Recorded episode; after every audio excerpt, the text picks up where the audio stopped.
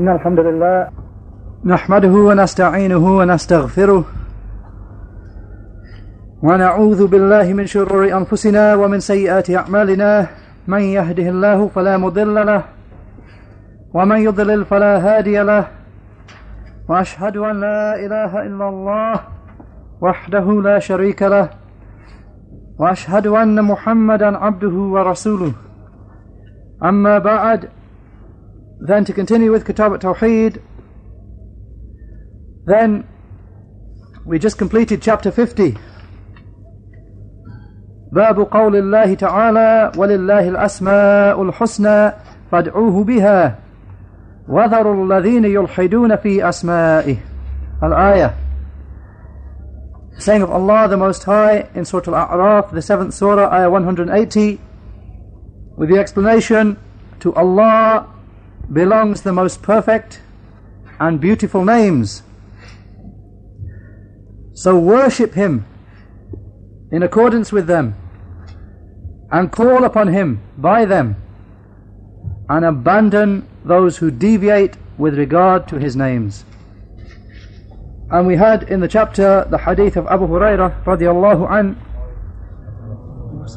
reported by Al-Bukhari and Muslim, that Allah's Messenger sallallahu alayhi wasallam said, Allah has ninety-nine names, a hundred except for one. Whoever correctly preserves them and acts in accordance with them will enter paradise. The hadith.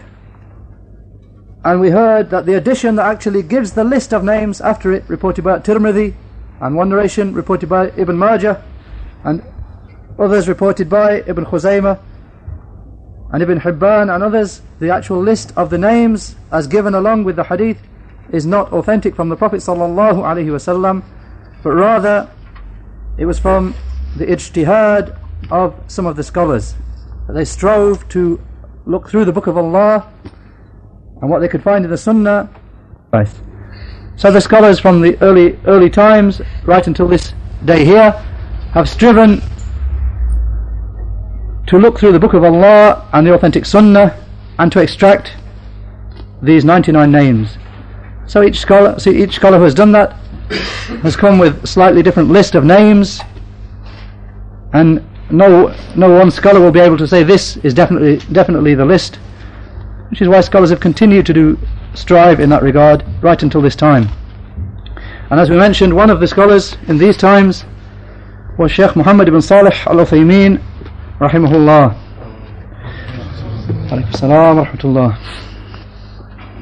In his book Al-Qawa'id al-Muthla, so he produced a list. And the scholars doing so hoping to fall into this hadith, that one of the parts of ihsa, correctly preserving these names, is to look for these names and to compile them. So amongst these scholars, as we said, was Shaykh Abul Famin, and he compiled a list of ninety-nine names. Not to say that Allah's names, as we have heard many times, are restricted to these ninety-nine, but hoping and striving to establish the ninety-nine names which are given that promise, that whoever preserves them correctly and acts upon them will enter paradise. So I'll just read, initially I'll read the list that Shaykh Ibn Uthaymeen brings, and I was hoping to write some of on the board, but anyway, Allahu musta'an. I'll read the list and then try and ex- bring a brief explanation, as we said, for at least the first fifty today, and then the rest next week inshaAllah.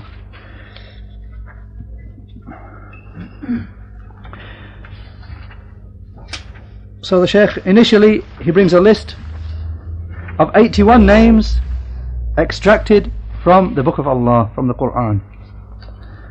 And then he brings eleven names, the last eleven, numbers eighty-two to ninety-nine, extracted from the authentic Sunnah. So he says, from the book of Allah the Most High are, the first name, Allah, the second, Al-Ahad, the third, Al-A'la, the fourth, Al-Akram, the fifth, Al-Ilah, the sixth, Al-Awwal, the seventh, al-akhir, the eighth al-zahir, the ninth al-batin, the tenth al-bari, the eleventh al-bar, the twelfth al-basir, the thirteenth at-tawwab, the fourteenth al-jabbar,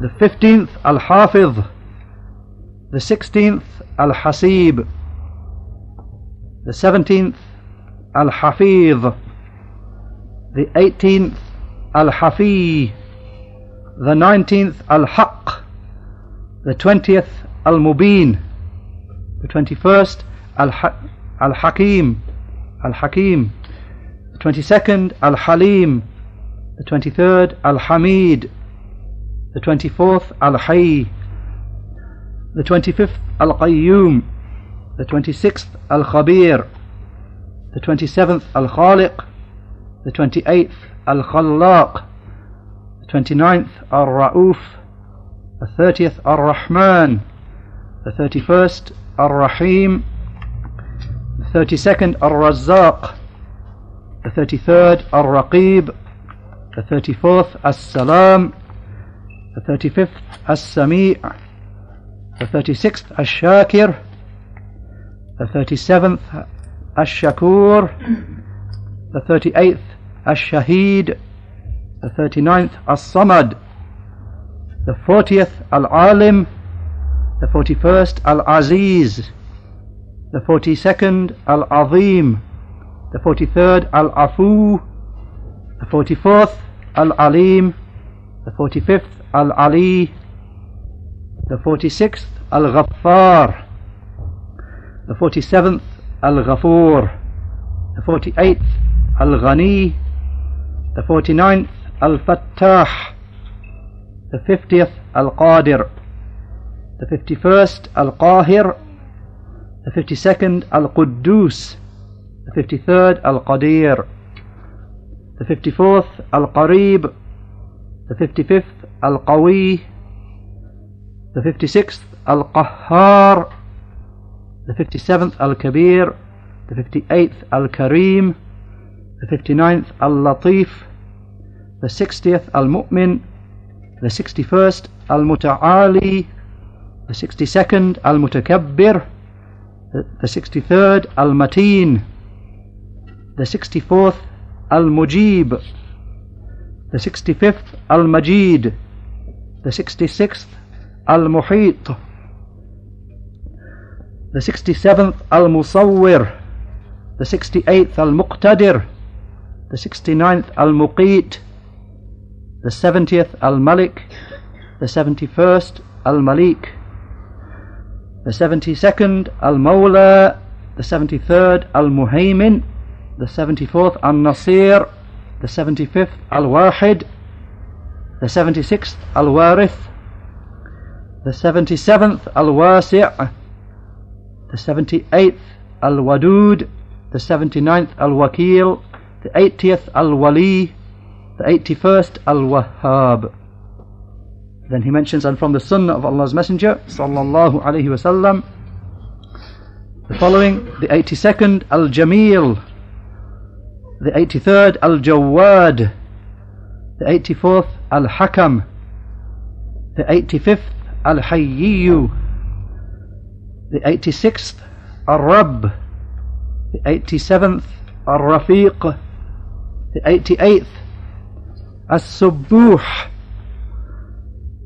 the eighty-ninth As-Sayyid, the ninetieth As-Shafi, the ninety-first At-Tayyib, the ninety-second Al-Qabid, the ninety-third Al-Basit, the ninety-fourth Al-Muqaddim, the ninety-fifth Al-Mu'akhir, the ninety-sixth Al-Muhsin, the ninety-seventh Al-Mu'ti, the ninety-eighth Al-Mannan, and the ninety-ninth name Al-Witr. Then with regard to brief explanation of these names, with a slightly longer explanation on what just one or two of them, then a number of books have been written in this present age depending upon earlier books, and this list on the, these brief explanations are based upon these references which I'll read now, just so that you have some idea where these explanations are taken from. Firstly, the Tafsir of Ibn Jarir al-Tabari, Jami' al-Bayan. Secondly, the Tafsir of Ibn Kathir. Thirdly, the Tafsir of As-Sa'di, Tayseer al-Karim al-Rahman. Fourthly, the Tafsir of Al-Baghawi.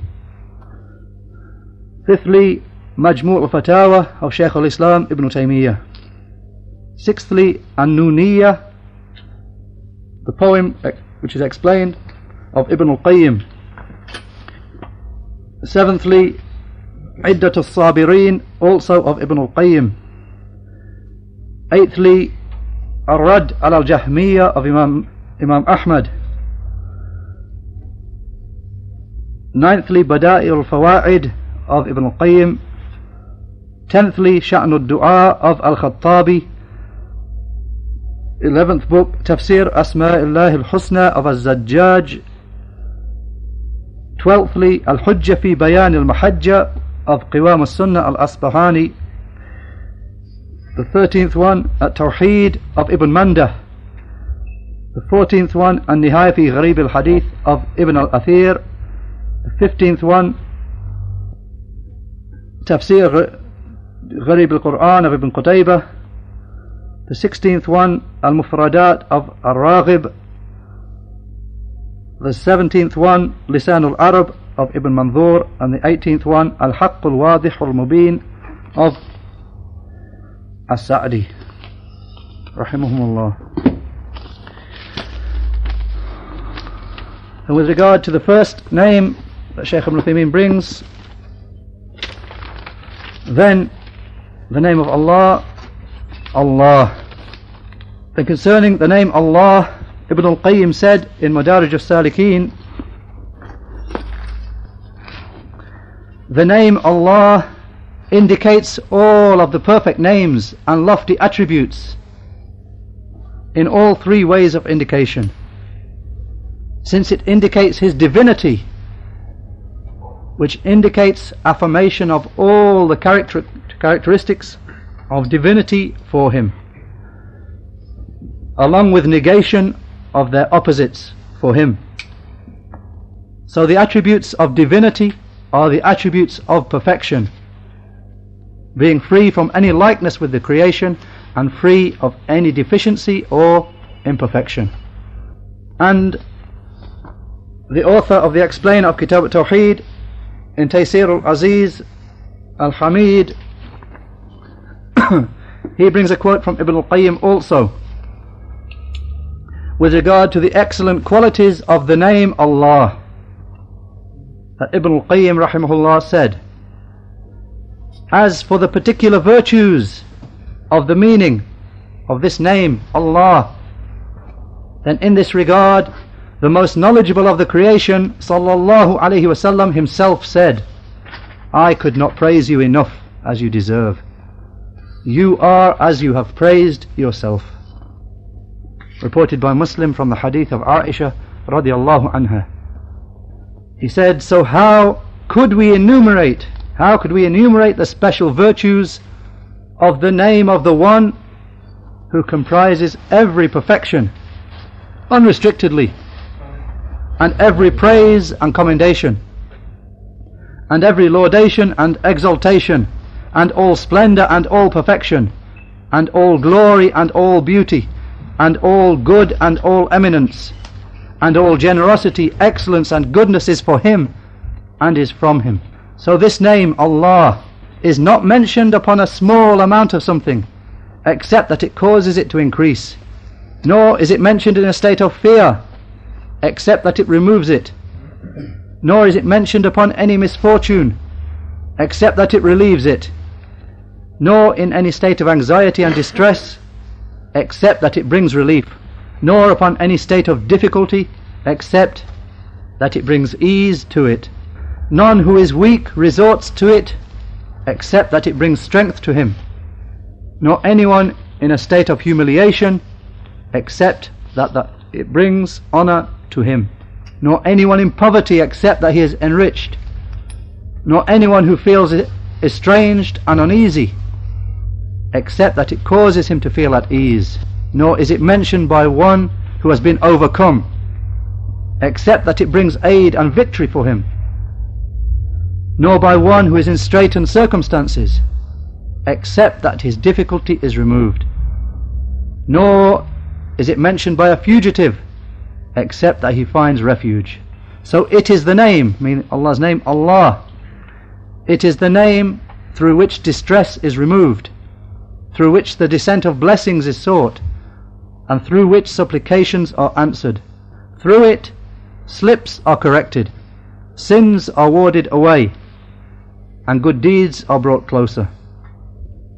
It is the name with which the, the earth and the heavens were established, and with which the revealed books were sent down, and with which the messengers were sent. With it the le- legislated laws were prescribed.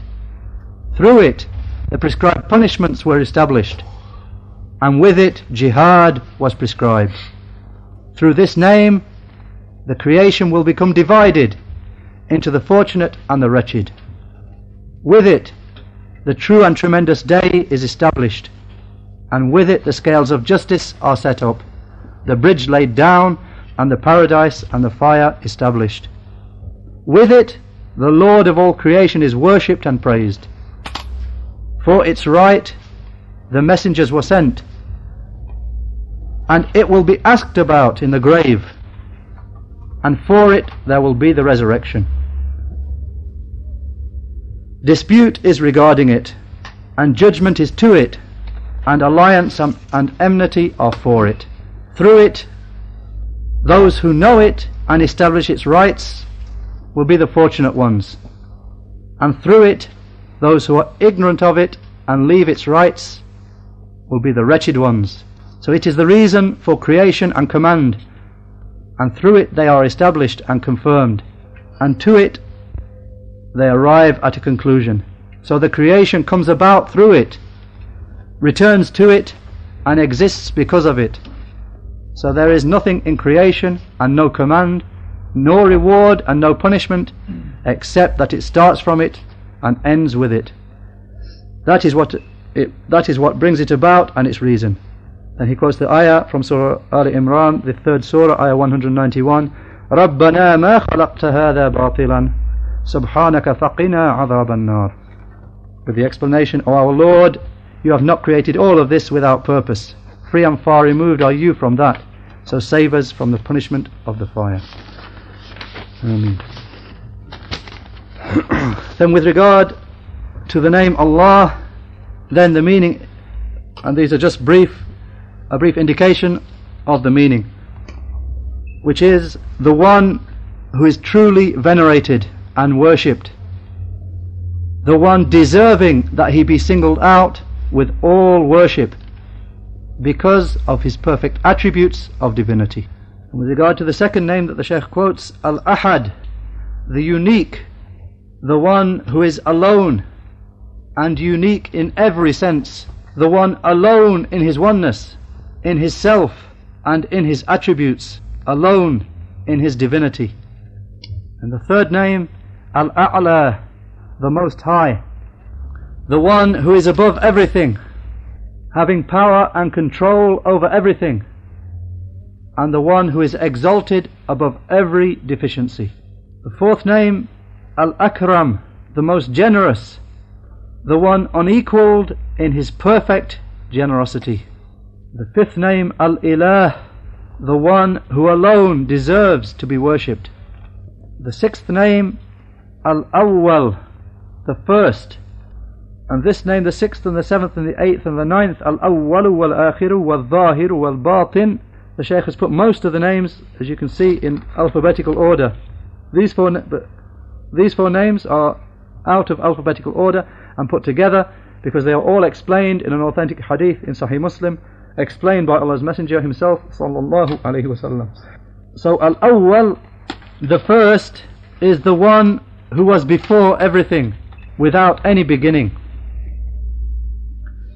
The seventh name, Al-Akhir, the last, the one who remains after everything else, without any end. The eighth name, Al-Zahir, the uppermost one, the one such that nothing is above him. He is above everything, and he encompasses everything with his knowledge. The ninth name, Al-Batin, the innermost one, the one who encompasses and knows the innermost secrets of everything.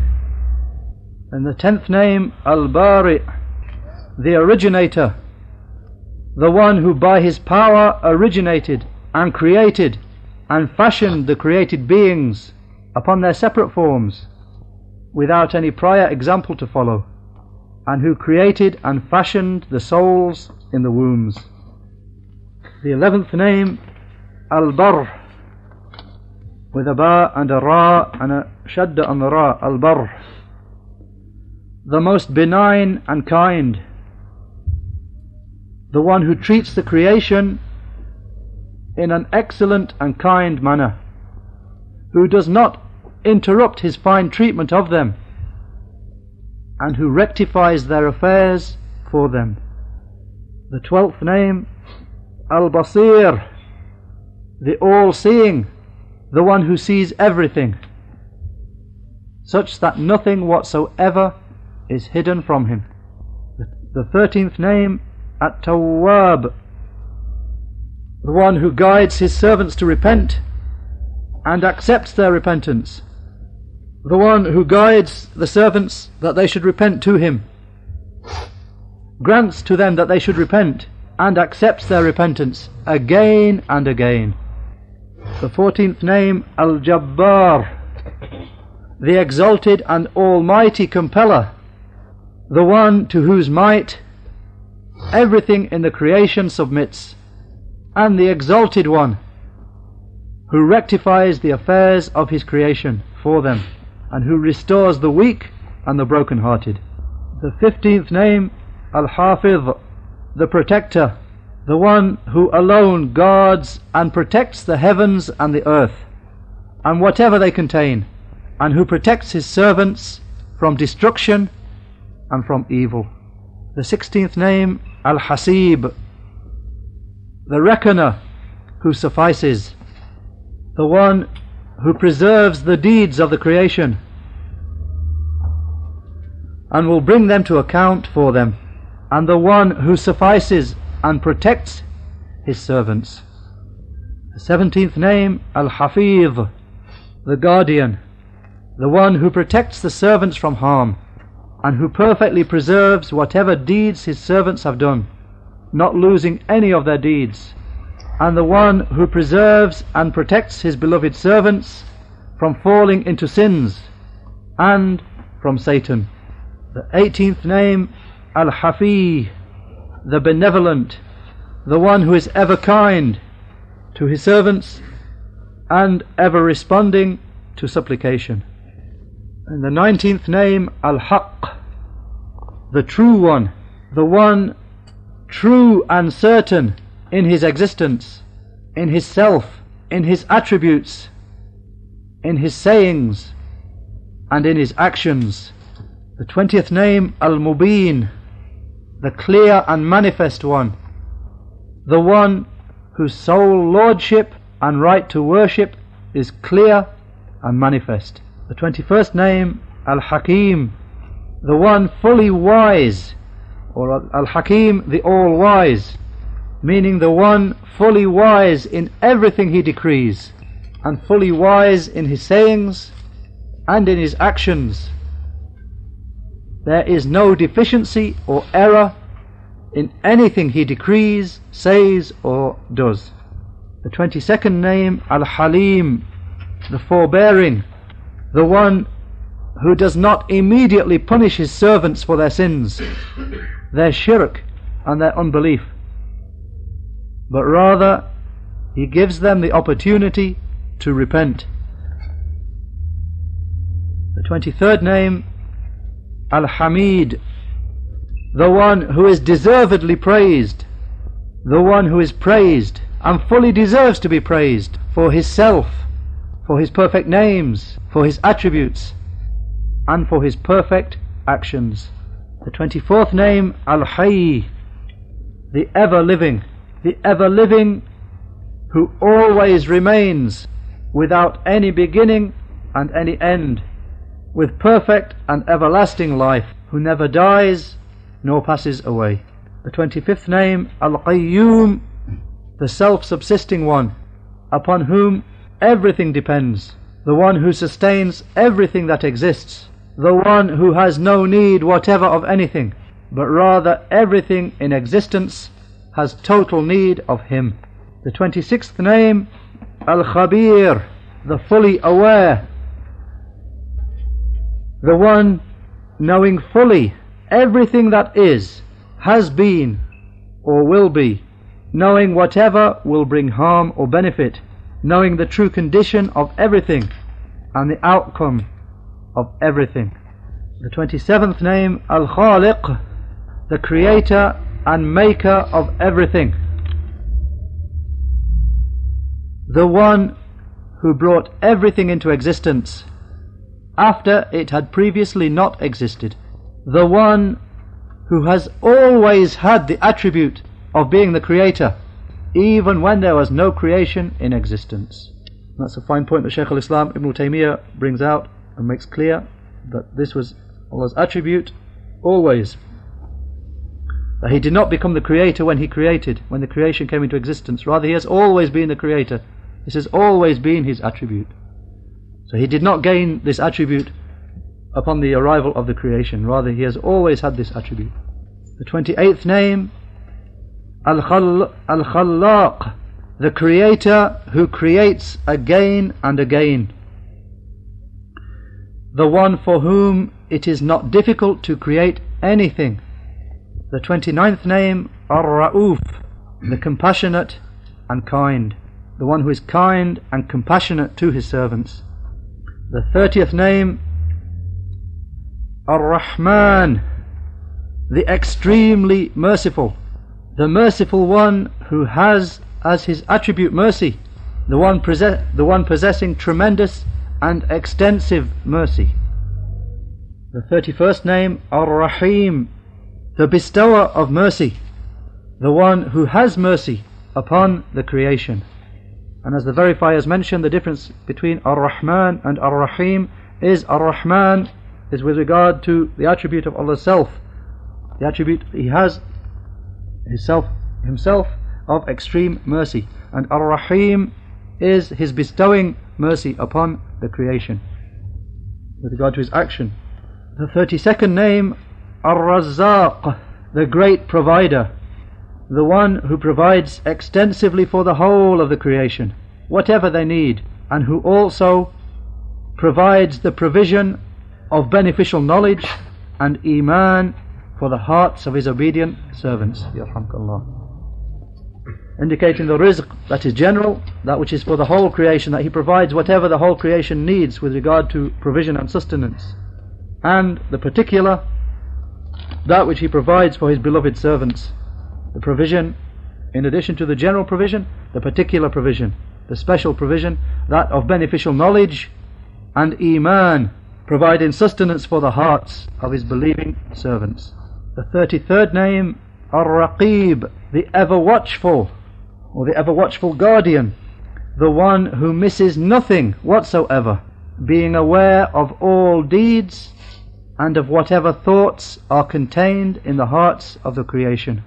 The thirty-fourth name, As-Salam, the, im- the impeccable one, or the flawless, the flawless one, F L A W, flawless, without any defect, the one free of all imperfections and deficiencies, because of his perfection in his self, his attributes and his actions, and the one who renders his creation safe from his punishing anyone who does not deserve punishment, and who renders the creation safe from his oppressing them. The thirty-fifth name, As-Sami', the all-hearing, the one who has as his attribute perfect hearing, the one who hears everything within the creation, even that which is most quiet and secret. The, the thirty-sixth name, Ash-Shakir, the appreciative, the one who rewards a small deed with a great reward, as mentioned by al-Tabari and Ibn Kathir in their tafsirs in explanation of it. The thirty-seventh name, Ash-Shakur, the one most ready to appreciate and reward abundantly, the one who rewards abundantly and multiplies the rewards of his obedient servants for their deeds, deeds which he himself favoured them with, deeds which he himself granted to them, the one who does not allow any of their deeds to be lost.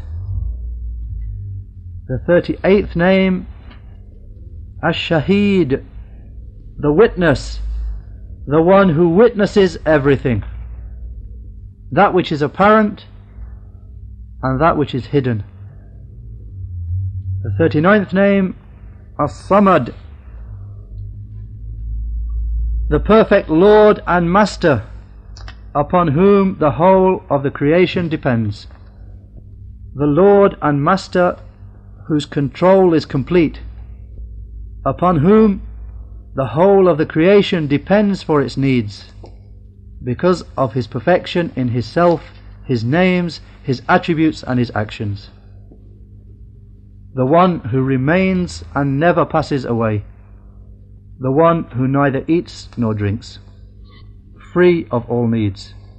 The fortieth name, Al-Alim, the all-knower of the seen and the unseen, the knower of whatever is hidden and whatever is manifest, whatever is hidden, whatever is clear, apparent.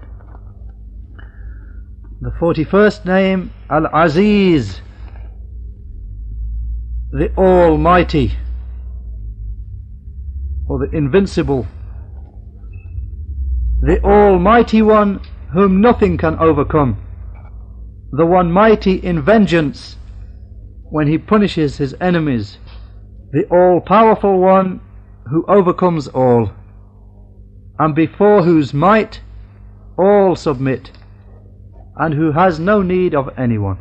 The forty-second name, Al-Azim, the Tremendous One, or the Magnificent, the one tremendous in greatness, and the only one deservingly held in awe and venerated by the creation, for his greatness in every sense. And the forty-third name, Al-Afu, with an ayn and a fa and a waw with a shadda on it, the one who pardons again and again, the one who continues to pardon the sins of his servants and leaves off punishment for them, the one who pardons his slaves so that they do not suffer the consequences of their sins if they repent. The forty-fourth name, Al-Alim, the all-knowing. And here we'll quote uh, quite a, a longish saying from Imam Ahmad in explanation of Al-Alim, found in the book Ar-Radd al Jahmiyyah, that he said with regard to Al-Alim, the all-knowing, that he is the one who knows everything in the seven heavens and the seven earths and whatever is between them and whatever is beneath the ground and whatever is in the depths of the oceans, and who knows the place where every hair grows and every tree and the place where each leaf falls and the number of stones there are, and the number of the grains of sand, and the number of grains of soil, and the weight of the mountains, and all of the actions of the servants, and the traces they leave behind, and their speech, and every breath they take. He knows everything. Nothing is hidden from him, whilst he is upon the throne, above the seven heavens, He, the perfect and most high. That being the end of the quote from Imam, Imam Ahmad. So he knows whatever was, whatever is, and whatever will be before it occurs. And he knows the true and hidden reality of everything. And he knows whatever is not going to be, and how it would be if it were to exist. And he has always been the all-knowing, perfect in his knowledge. The forty-fifth name, Al-Ali, the Exalted, the Exalted One, exalted in his attributes and his greatness, high above what the wrongdoers say, and the one who is himself above the creation, ascended upon the throne, and the one who has ascendancy over the creation by his might. The three meanings of ulu are all affirmed for Allah. The ulu of his being exalted and far above what the wrongdoers say, exalted in his attributes, the one who is himself ex above and is ascended upon the throne, and thirdly, the one who has ascendancy by his might over the creation. The forty-sixth name, Al-Ghaffar, the oft-forgiving, the one who forgives the sins of his servants again and again, whenever the servant repents, and who hides the sins of the servants and does not expose them. The forty-seventh name, Al-Ghafur, the one who forgives extensively, the one who covers up the sins of the servants to an extent that cannot even be comprehended, and who forgives them so that he does not punishment, so that he does not punish them for those sins. The forty-eighth name, Al-Ghani, the independent one, who is free of all need, the one who has no need whatsoever of the creation, the one who is free from any poverty or need, the one in whose hand lie the treasures of the heavens and the earth, and of this world and the hereafter.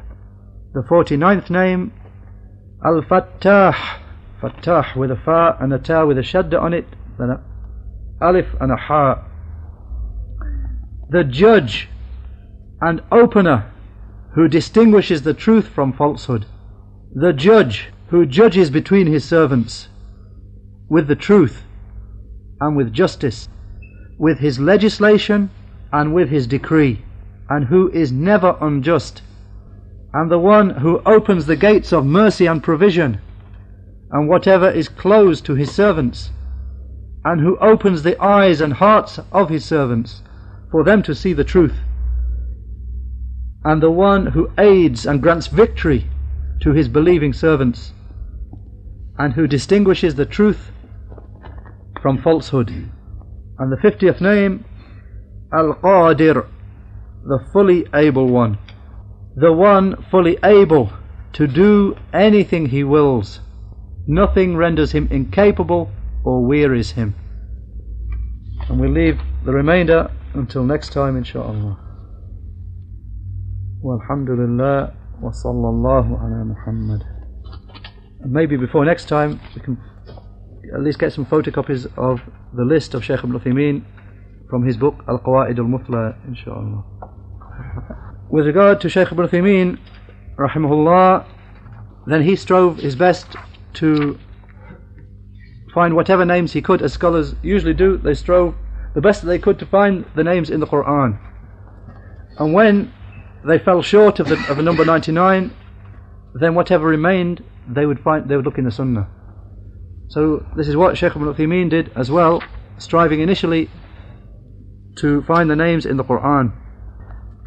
And before some before, for example, Ibn Hazm, they they strove, and making it condition upon themselves that they would only bring a name which they could find in the Quran.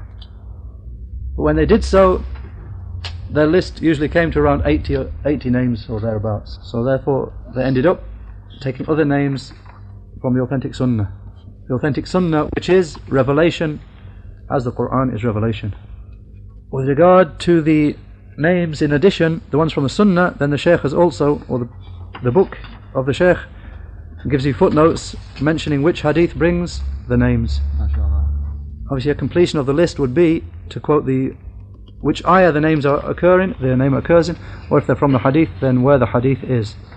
In case anyone who hasn't got this book, anyone who can read Arabic and wants to benefit themselves with regard to the matter of Allah's names and attributes, then make it upon yourself to get hold of this book, Al-Qawa'id al-Muthla.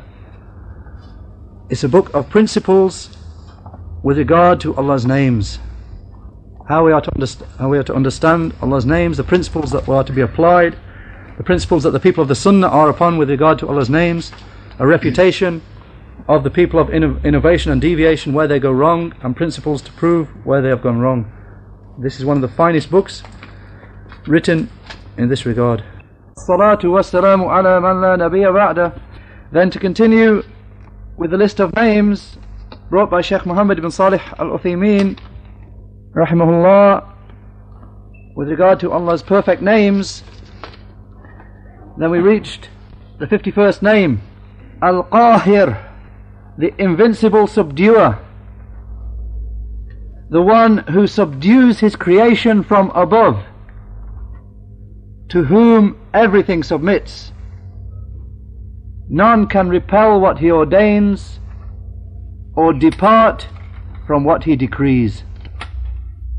The fifty-second name, Al-Quddus, the pure and perfect, the pure and exalted one, high above every impurity, the one whom the noble angels venerate, the one free of any opposites, rivals, consorts and children, having perfection as his attribute, the one declared free of all deficiencies and imperfections, and free of having anyone with the like of his perfection, or anyone close to it. fifty-third name, Al-Qadir, the all-powerful, the one who is able to do all things. Nothing renders him incapable or wearies him,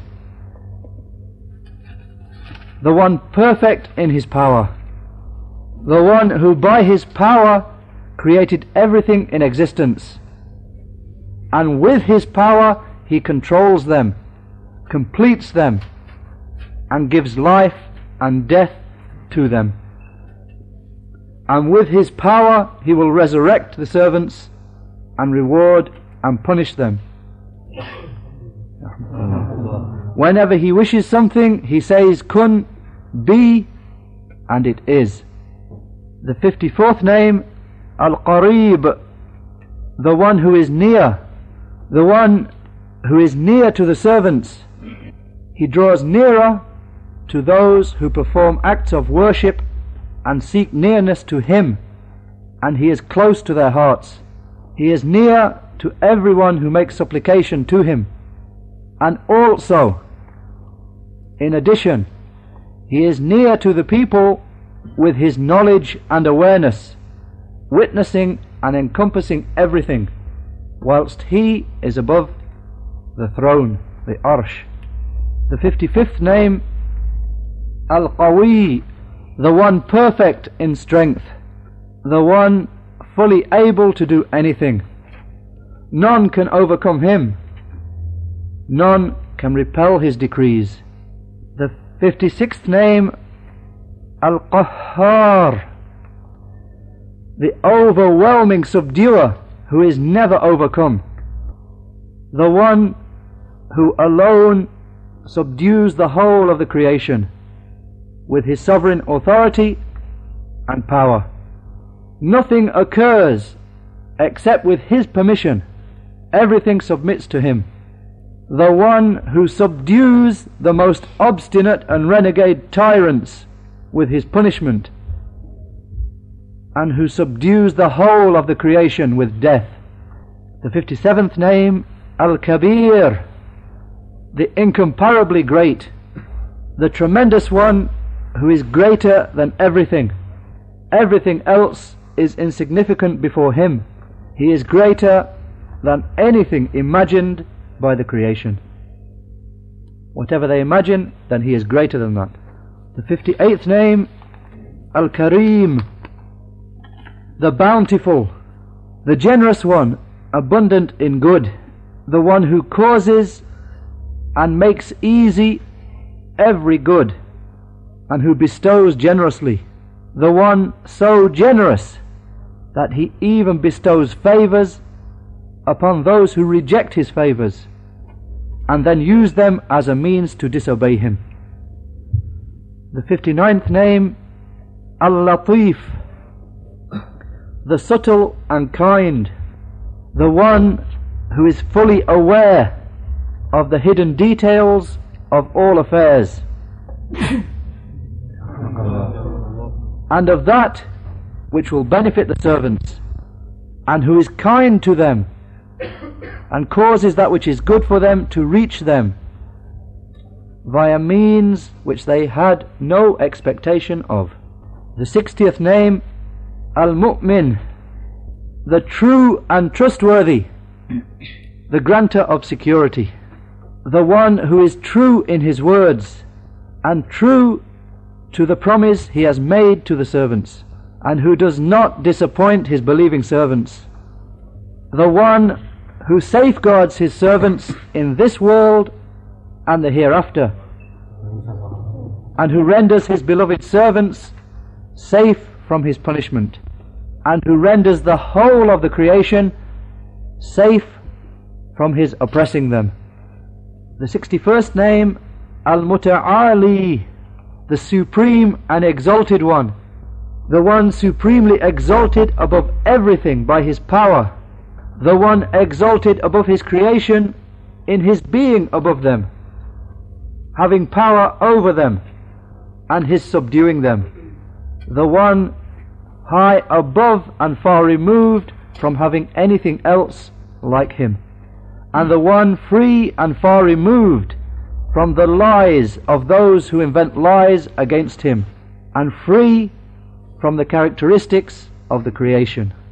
The sixty-second name, Al-Mutakabbir, the one supreme in glory, the justly and rightfully proud, the one who is alone truly high and mighty, exalted in glory above everything, the one who disdains and is exalted above all evil and oppression against his servants, and above everything not befitting him.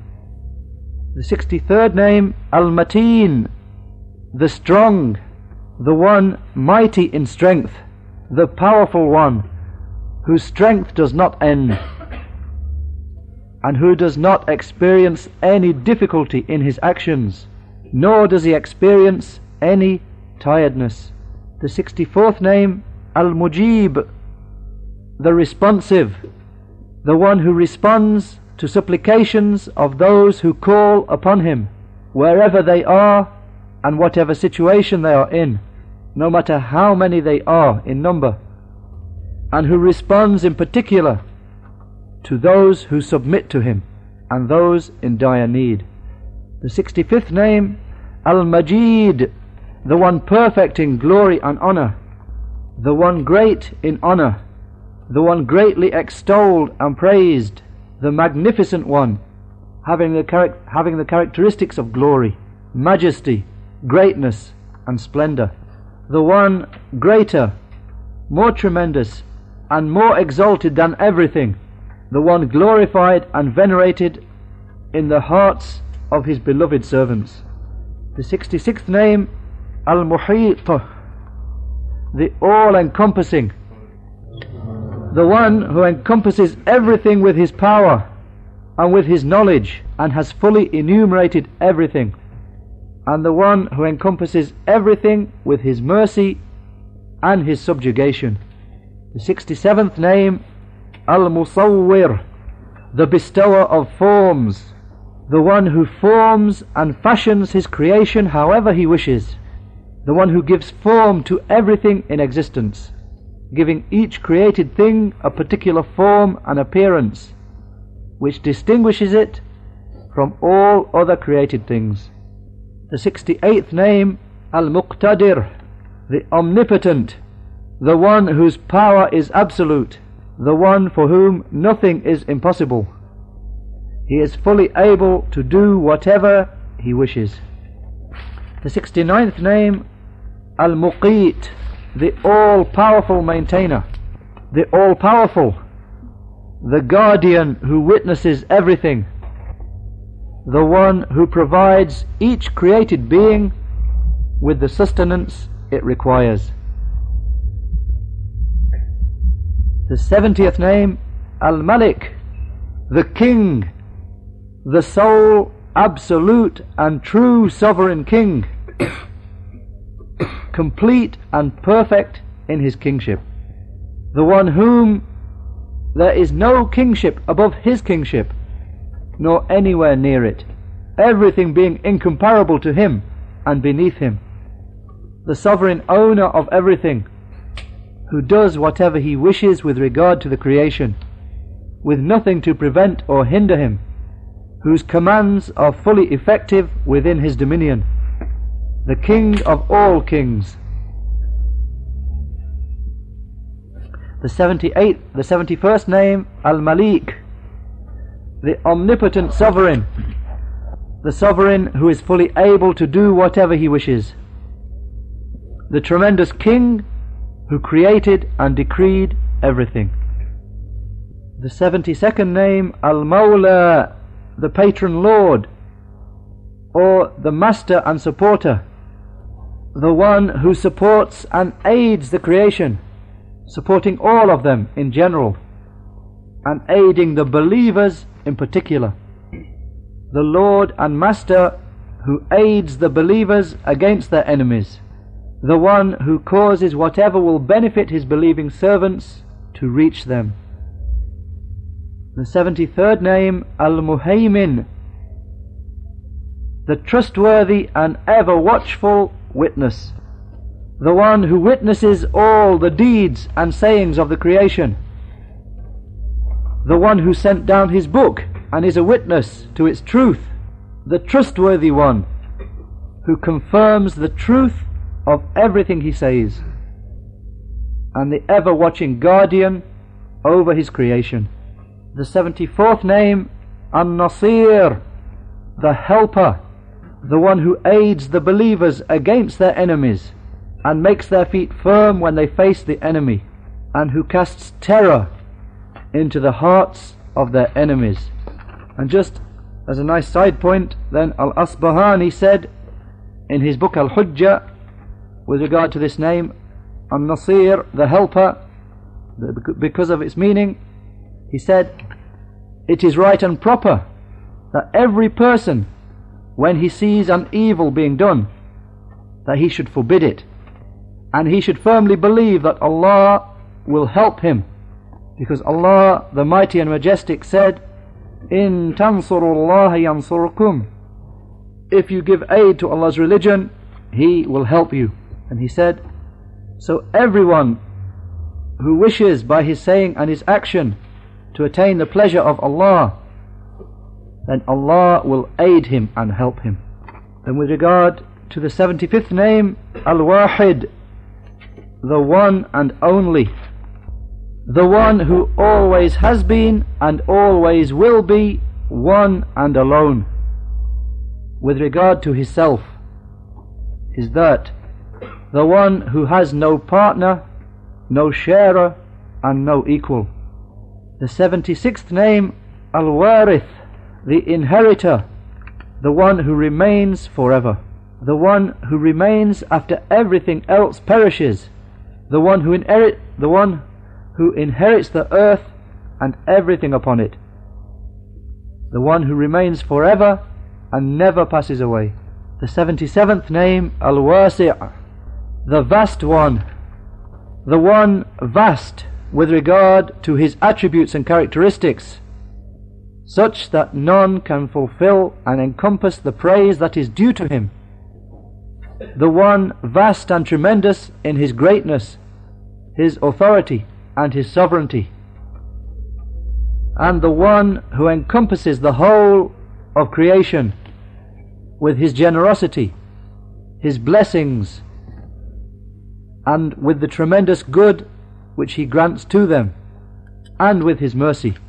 The seventy-eighth name, Al-Wadud, the loving one and the beloved one, the one who loves his believing servants and the one who is loved by them, the one who loves his prophets and messengers and their followers and is loved by them, such that nothing is more beloved to them than him. The seventy-ninth name, Al-Wakil, the trustworthy disposer of affairs, the one who is depended upon and is true to his promise, the all-encompassing guardian who suffices those who place their trust and reliance in him, the one who takes care of the affairs of his creation with his perfect knowledge and power, and so is the finest disposer of their affairs. The eightieth name, Al-Wali, the guardian lord, the one who aids, assists, guides and grants success to the believers, the guardian, the master of everything, in control of everything.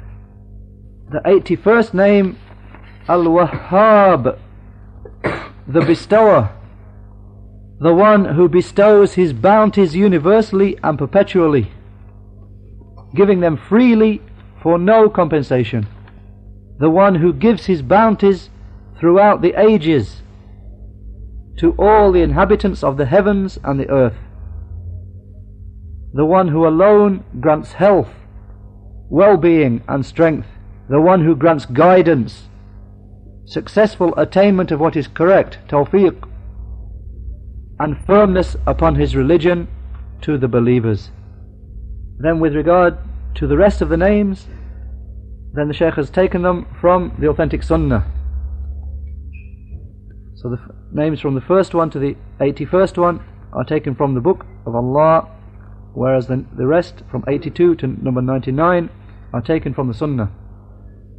So the eighty-second name, Al-Jameel, the beautiful one, the one beautiful in his self, in his names, his attributes and his actions, the one such that everything beautiful in existence is a result and an effect of his beauty, the one so beautiful that when the people of paradise see him in paradise, they forget all the delights and bliss which they enjoy in paradise because of his beauty, the one perfect in beauty such that nothing is like him.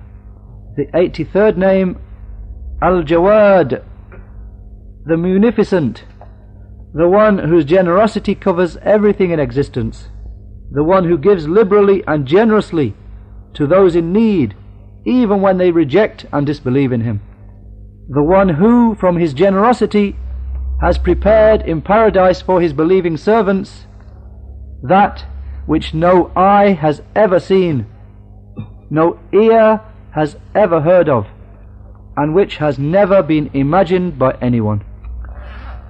The eighty-fourth name, Al-Hakam, the judge,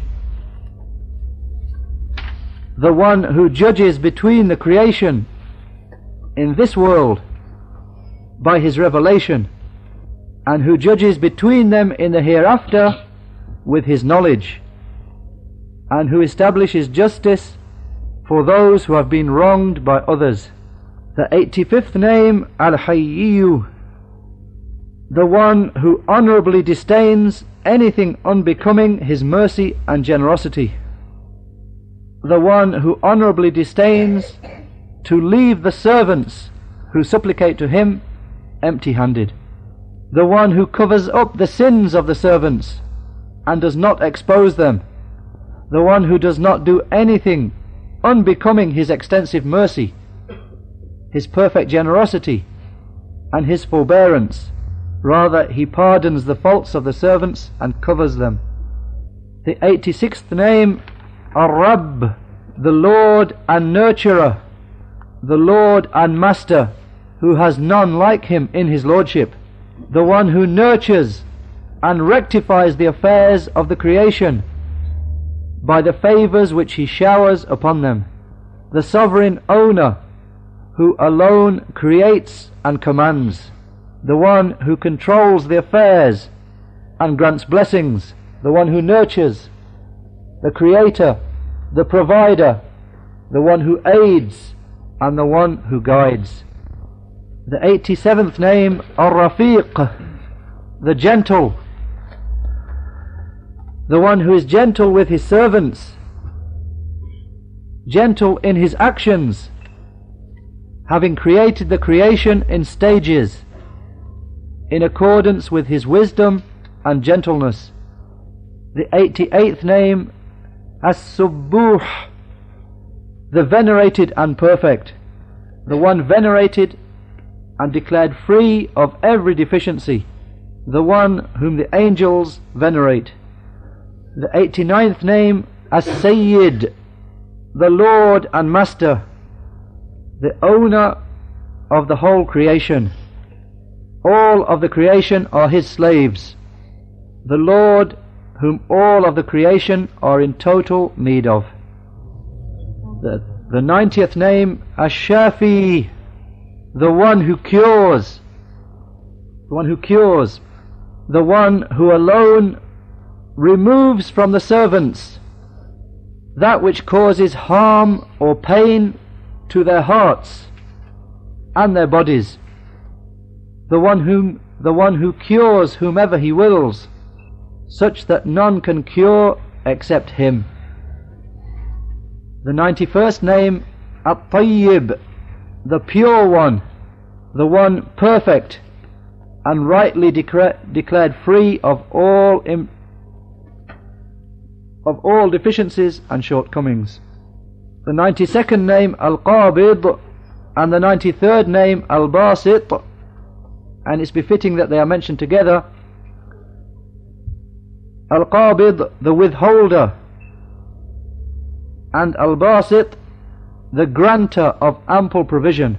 Then with regard to Al-Qabid, the one who withholds his provision and other than it from the servants, in accordance with his wisdom and subtle kindness, and the one who takes the souls at the point of death. And Al-Basit, the one who grants ample and extensive provision to his servants, and the one who diffuses the souls of the living in their bodies. And the ninety-fourth and the ninety-fifth name, which again it is befitting that they are mentioned together, Al-Muqaddim, the one who gives precedence, and Al-Mu'akhir, the one who puts back. And with regard to Al-Muqaddim, the one who gives precedence, and the one who gives precedence to whatever he loves should be given precedence to, with regard to their status and their order, in accordance with his wisdom. And Al-Mu'akhir, the one who puts back, the one who puts back whatever he wishes, putting back whatever wisdom and rectitude necessitates should be put back. The ninety-sixth name, Al-Muhsin, the one who acts in a good and fine manner, the one such that all his actions are perfect. The ninety-seventh name, Al-Mu'ti, the giver, the one who gives to whomever it is fitting should be given. The ninety-eighth name, Al-Mannan, the beneficent bestower of bounties, the one such that all favours and blessings originate from him. He is the one who granted them and favoured the creation with them. And the ninety-ninth name, Al-Witr, the one, the one who has no partner nor anyone like him, he who is one in his self, one in his attributes, one in his actions, having no partner and no helper. Subhanahu wa ta'ala. So that's the list that Shaykh Abul Famin rahimahullah compiled from his ijtihad from the book and the sunnah with regard to Allah's names. And then, having done so, he mentions that since it is based upon ijtihad, then there are other names that could be included in place of some of these. And he mentions, for example, names which are in the form of compound names, of the heavens and the earth, and like that, and names such as that, and names such as Malik al-Mulk, the owner of kingship, and so on. And there are names, because it's based upon, it's a matter of ijtihad extracting these names, that other scholars may leave out certain names include certain others. For example, other names that they may include, or sometimes include, include such as the name Ad-Dayyan, that's established in the Sunnah, Ad-Dayyan, the recompenser, the one who will bring the creation to account, and Al-A'az, the most mighty, and so on. And certain names they others would maybe leave out of the list, such as the eighteenth name, Al-Hafi, the benevolent one. And even Shaykh Abul Famin himself, he mentioned it may be something particular, it may be a name which was mentioned in particular with regard to the circumstances of a certain prophet. And Al-Alim, the fortieth name that's mentioned, because you'll find it in the Quran being mentioned in attached form, Alimul Ghaybi wa Shahada, the knower of that which is hidden and unseen, and that which is open and witnessed. Wallahu a'lam. Wa jazahu Allahu anna khayran. And may Allah reward the Shaykh with good for his work. Any points or questions or clarifications? You know, some of the names, for example, uh, people use that just on its own. Is that an L? Just called Jamil or Rafiq, Hakeem. With regard to names like Jami' Al-Jamil, Al-Rafiq, Al-Hakim, then with an alif and lam, the one, the one and only, then these are names for Allah alone. But with regard to description of the creation, that there may be a person amongst the creation is called Jamil, without the alif and the lam, just as a description of him, he is, this man is Jamil, this man is handsome, then there's no harm in that sense, meaning in the sense befitting the creation. That Allah is Al-Jamil, the absolutely perfect and beautiful one, perfect in his beauty, with beauty befitting his majesty, the beauty of the creator. Beauty, as Al-Asbahani said, beauty such that when the people in paradise are enjoying the bliss of paradise and the delights of it, when they get to look at Allah, they'll forget all the bliss of paradise from the beauty of him and seeing him. So if, if it's mentioned about one of the creation that he is Jamil, he is beautiful, just in that sense, beautiful as befits the creation. I mean, beauty which is deficient, beauty which slowly came to him in stages, beauty which passes away, and beauty which is not absolute, beauty which is comparable, that he is more beautiful than many other people, but not the most beautiful. For example, not as beautiful as the Prophet Yusuf alayhi salam, or the one who is the most beautiful of the creation, Adam alayhi salam, whom Allah created with his own hand, such that there occurs in the authentic narration that Yusuf, or in one wording, that Yusuf and his mother were given half of beauty, meaning half of the beauty that was given to Adam alayhi salam. Wallahu a'lam. Wa iyyakum. With regard to other names such as Malik, then likewise with regard to the alif and the lam, meaning in the absolute sense, mean the king above all kings, the king whose king, kingdom is unrestricted, who, and so on, then that is for Allah alone. In the restricted sense, and those who have a limit, those amongst the creation have a limited degree of kingship. They rule over a, a certain area with a limited rule that had a beginning and will have an end, and so on. And it's upon them not to op- operate whatever they wish, but rather to restrict it to obedience to Allah, and so on. The one, the angel over the hellfire, Malik. Yeah, like Imam, same as Imam Malik, yeah. Malik ibn Anas, yeah.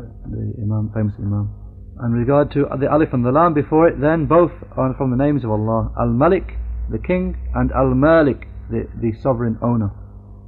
Then both are from the names of Allah, and both are authentic, as being recited by the Prophet sallallahu alaihi wasallam when he recited Surah Al-Fatiha. Sometimes he would recite Maliki Yawmiddin, the king of the day of resurrection, and sometimes he would recite Maliki Yawmiddin, the sovereign owner of the day of resurrection. Both are authentic from him sallallahu alaihi wasallam. with, re with regard to what's authentic that the Prophet ﷺ used to say after the prayer with regard to adhkar, then after the prayer it's authentic that the Prophet ﷺ would seek Allah's forgiveness three times, astaghfirullah, astaghfirullah, astaghfirullah, and that he would say, Allahumma anta as-salam wa minka as-salam, tabarakta ya dhal jalali wal ikram, and that he would do tasbih of Allah, saying subhanallah a number of times, thirty-three times, or less than that, twenty-five times in some narrations, or eleven times, and saying alhamdulillah and la ilaha illallah, and if it said twenty-five times, then also saying la ilaha illallah. And these are authentic in the sunnah, and this is what's from the sunnah. And so the takbir that the Prophet ﷺ would say is there either thirty-three times or however many times, thirty-four times or twenty-five times or however many, all of those being authentic in the sunnah. And Shaykh al-Islam Ibn Taymiyyah in his book Al-Kalim al-Tayyib, then he, he likewise brings these things, and Ibn al-Qayyim, his student, in his book Al-Wabil al-Tayyib, that they bring these adhkar, that showing that the Prophet ﷺ after the salam he would first of all say astaghfirullah three times. And as for the takbir, then amongst the, while saying subhanallah and alhamdulillah and Allahu Akbar amongst them. Allahu Akbar. In one of the names is translated normally from the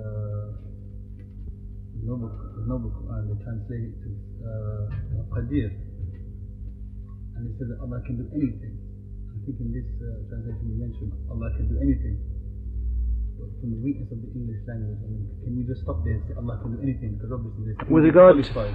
With regard to Al-Qadir, that Allah is able to do anything, Allah is able to do anything He wills. Nothing prevents Him, nothing renders Him incapable. But normally they translate it, say Allah can do anything, and this in the English language, this is, maybe we should need to um, qualify that anything.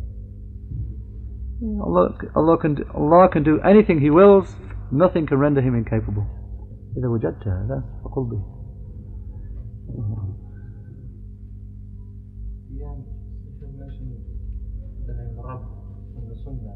Why did you mention it? Because it's mentioned many times. With regard to, there's two questions here, brother's question and what's written here. Are the first eighty-nine, are the first eighty-one names only found in the Quran? Are the rest only found in the Sunnah? And with regard to the first eighty-one names, then the Shaykh has taken them from the Quran, from the text of the Quran, first eighty-one. And also, obviously, many of them will be also found in the Sunnah.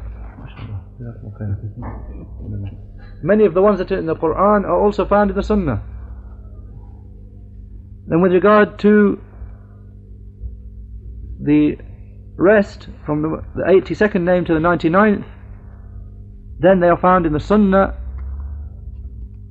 and are not apparent in the Quran. And with regard to uh, the fact that the Shaykh brought Ar-Rabb as one of the names established in the Sunnah, then meaning that Ar-Rabb with the alif and the lam are not attached to something is found only in the Sunnah. With regard to attachment to something else, for example, for example, Rabbul Alameen, and this is found in the beginning of Surah Al-Fatiha. Alhamdulillahi Rabbil Alameen. But it's found attached that Allah is the Rabb of the whole of the creation. Rabbul Alameen. So Shaykh meant that, that in unattached form, Ar-Rabb is found only in the Sunnah. And with regard to this list, then, it's hoped, inshaAllah, that the brothers will type it up, edit it, correct it, and the proofs can be put into it, inshaAllah, as well. The evidence is from the, the book, and the evidence is from the Sunnah. For Ar-Rabb, the Lord, then he brings a hadith. In fact, he brings a hadith reported by Muslim, the hadith of Ibn Abbas radiallahu anhuma, that the Prophet sallallahu alaihi wasallam said, I have been forbidden from reciting the Quran in ruku' or in sajda, prostration. So as for the ruku, then magnify or declare the greatness of Ar-Rabb Azza wa Jal. Then in the ruku declare the greatness of Ar-Rabb, the Lord, the mighty and majestic. And he brings another hadith reported by Tirmidhi: أقرب ما يكون الرب من العبد في جوف الليل الآخر. And he brings another hadith reported by Tirmidhi: أقرب ما يكون الرب من العبد في جوف الليل الآخر.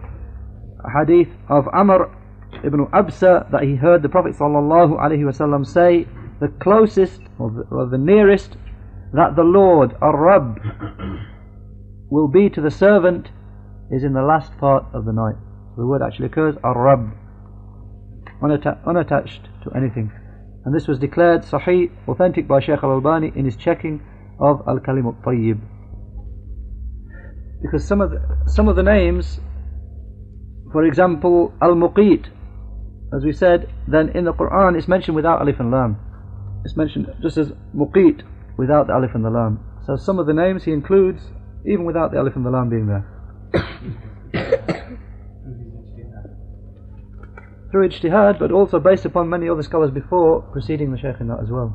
So many of the scholars include the, include you know, the majority, the vast majority of these names. Allahu Akbar. Does he make mention of the names, some of the names, why he hasn't put them in, why he hasn't included?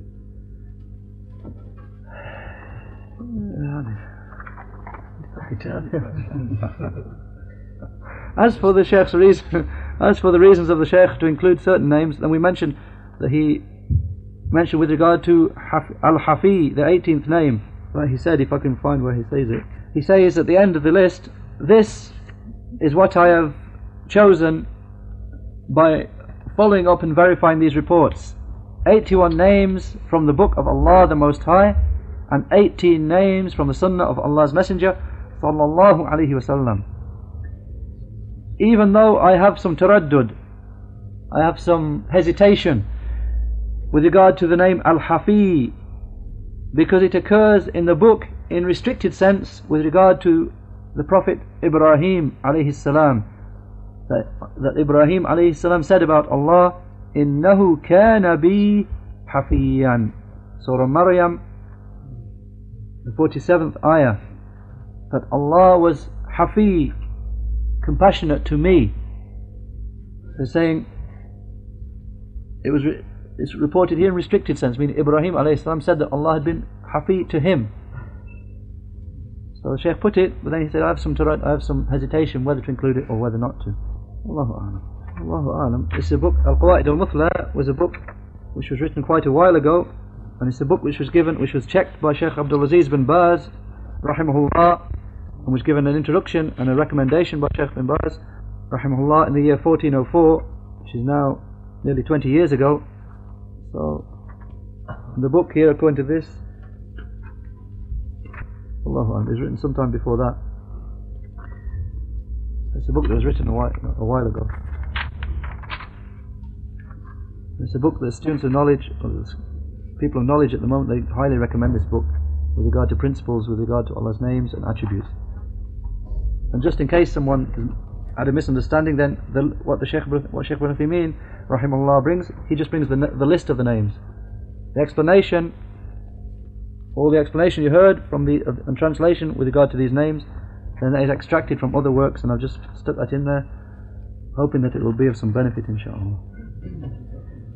And as with the references were mentioned last week in general, and that if the brothers can type this up if it's useful and edit it, then with each name there should be references quoted alongside each name for that name, the explanation of that name.